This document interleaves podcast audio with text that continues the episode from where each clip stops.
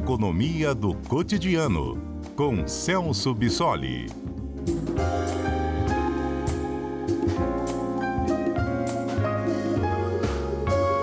Celso Bissoli é economista, doutor em economia e nosso comentarista aqui às quartas-feiras. Professor Celso, acabamos de ouvir o Adalberto dizendo que o governo pretende prorrogar o congelamento do ICMS. E isso tem reflexo também no IPCA, né? O Índice Geral de Preço ao Consumidor Amplo, que norteia a inflação, a medida da inflação. O senhor já tem os números aí do que vem puxando o IPCA para baixo ou para cima? Tenho sim. Boa tarde, Mário. Boa tarde a todos. Realmente, com a saída dos números, a divulgação dos números do IPCA, dos 9 grupos que são pesquisados para a confecção desse índice, na verdade, esse IPCA 15 é uma prévia do IPCA oficial, que é a nossa medida oficial de inflação. Desses 9 grupos pesquisados, 2 deles tiveram uma deflação, né, um resultado negativo em termos de inflação, o que é positivo para nós consumidores, que foi o grupo de habitação e transportes, ou seja, os bens e serviços envolvidos com habitação e transportes, porque foram os 2 grupos atingidos, né, influenciados diretamente por essa redução do ICMS, que incidiu sobre a energia elétrica e sobre a gasolina, né? Vocês estavam falando agora há pouco sobre isso. Então foi limitado um ICMS, uma alíquota de ICMS de 17% sobre esses produtos. Então o preço aproximadamente 4,6%, né, puxando para baixo esse grupo de produtos relacionados à habitação, que caiu quase 0,8%, e também por causa do ICMS sobre a gasolina, que barateou o preço desse produto em aproximadamente 5%, esse grupo de produtos relacionados aos transportes teve uma redução de quase 1,1%. Então, foi uma medida que, né, estrutural relacionada à tributação, que está aparecendo nessa prévia do índice de inflação. E, no sentido contrário, né, desses grupos pesquisados, o de alimentação e bebidas teve um aumento de aproximadamente 1,15% nessa prévia, puxado especialmente pelo leite longa-vida, que nesse período aí teve um aumento de mais de 20%, e como o leite longa-vida teve esse aumento observado, a gente também viu um aumento nos derivados do leite,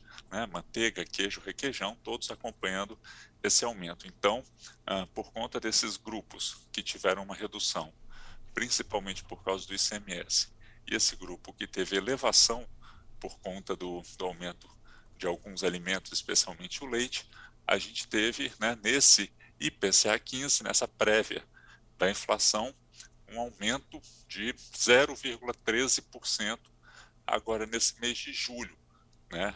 No mês passado, em junho, esse aumento tinha sido de 0,69%, ou seja, nós estamos, né, com a inflação crescendo ao longo do tempo, mas desacelerando, ou seja, ela está crescendo a uma velocidade muito menor.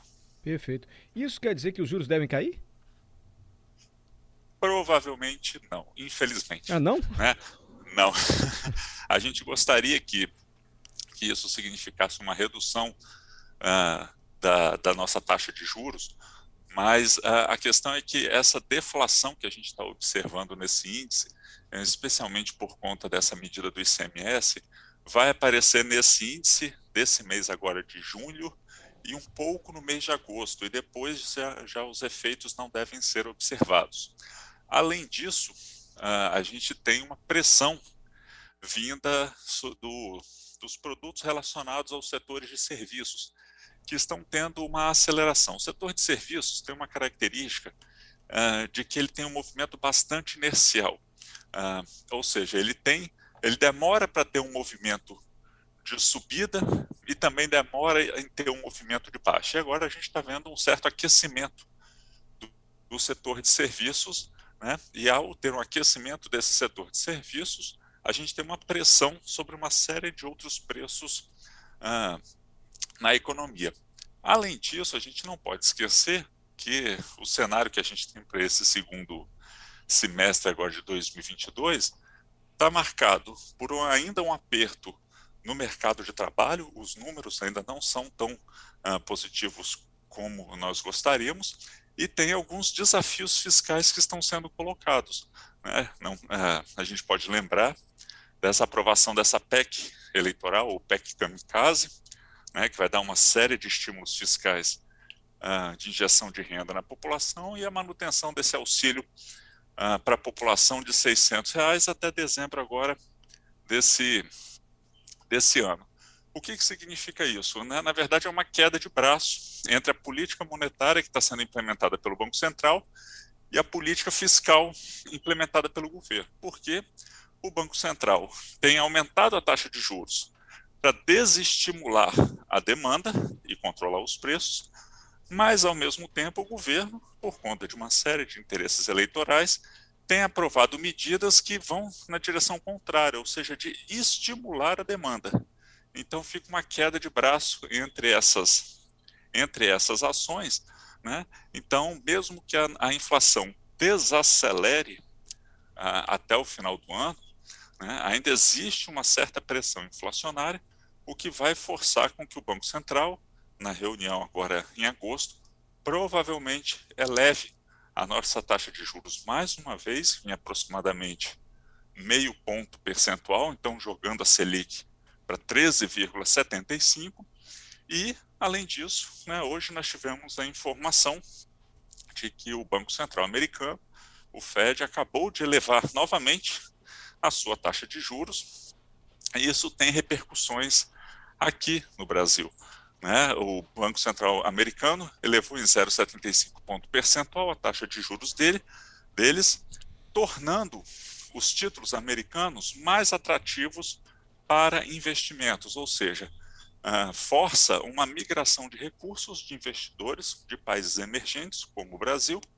para títulos americanos. Só que, para que esse movimento de migração aconteça, esses investidores precisam se desfazer das suas aplicações em reais para comprar dólares e fazer esses investimentos nos Estados Unidos, ou seja, esses investidores vão abrindo mão de reais para comprar dólares para fazer esses investimentos, o que significa que o real começa a perder valor em relação ao dólar, ou seja, a nossa moeda fica um pouco mais fraca, né? Existe uma pressão no câmbio. Com o dólar mais valorizado, isso significa que as nossas importações passam a ficar um pouco mais caras, o que na nossa vida do consumidor, aqui na ponta, né, significa que esses produtos importados vão chegar a um preço um pouco mais elevado, ou seja, nós estamos falando novamente de inflação. E aí, nesse cenário, né, com essa pressão inflacionária nesse horizonte do próximo semestre, isso indica que esse aperto monetário do Banco Central, que a gente esperava que já acabaria há muito mais tempo, vai continuar por alguns meses ainda, ou seja, infelizmente o Banco Central ainda vai elevar um pouco mais a nossa Selic. Ok, para quem ficou um pouco confuso, eu vi o professor dizendo, olha, vem aí os benefícios sociais, o pacote chamado de kamikaze, que podem elevar o consumo, e o Banco Central quer reduzir o consumo. Como é que pode? O governo faz uma coisa, o Banco Central tentando reduzir o consumo para conter a inflação. É porque, teoricamente, vai me corrigindo aí, professor, o Banco Central é autônomo, né? O Banco Central não responde ao governo federal, teoricamente. Sim, exatamente. Existe uma independência do Banco Central para definir a sua política monetária de acordo com as metas do Banco Central que estão relacionadas ao controle da inflação. Então, o Banco Central tem autonomia para definir a sua política. Só que o efeito, né, de combate à inflação e de garantia do crescimento econômico acontece de forma mais eficaz quando as autoridades monetárias, né, o Banco Central e a autoridade fiscal, o governo federal, estão alinhados e implementam políticas numa mesma direção. O que nós estamos observando aqui é que, por conta de interesses diversos, né, o Banco Central tentando controlar a inflação e o governo federal pensando, né, mirando num resultado eleitoral, estão com políticas divergentes. Então, por isso que eu falei dessa queda de braço. O Banco Central tentando reduzir a demanda para evitar o espalhamento do aumento de preços, mas o governo federal estimulando o crescimento da demanda para ter mais capital político para garantir a eleição. Ok, obrigado, professor Celso. Até a próxima quarta-feira. Até a próxima, um abraço. Um abraço.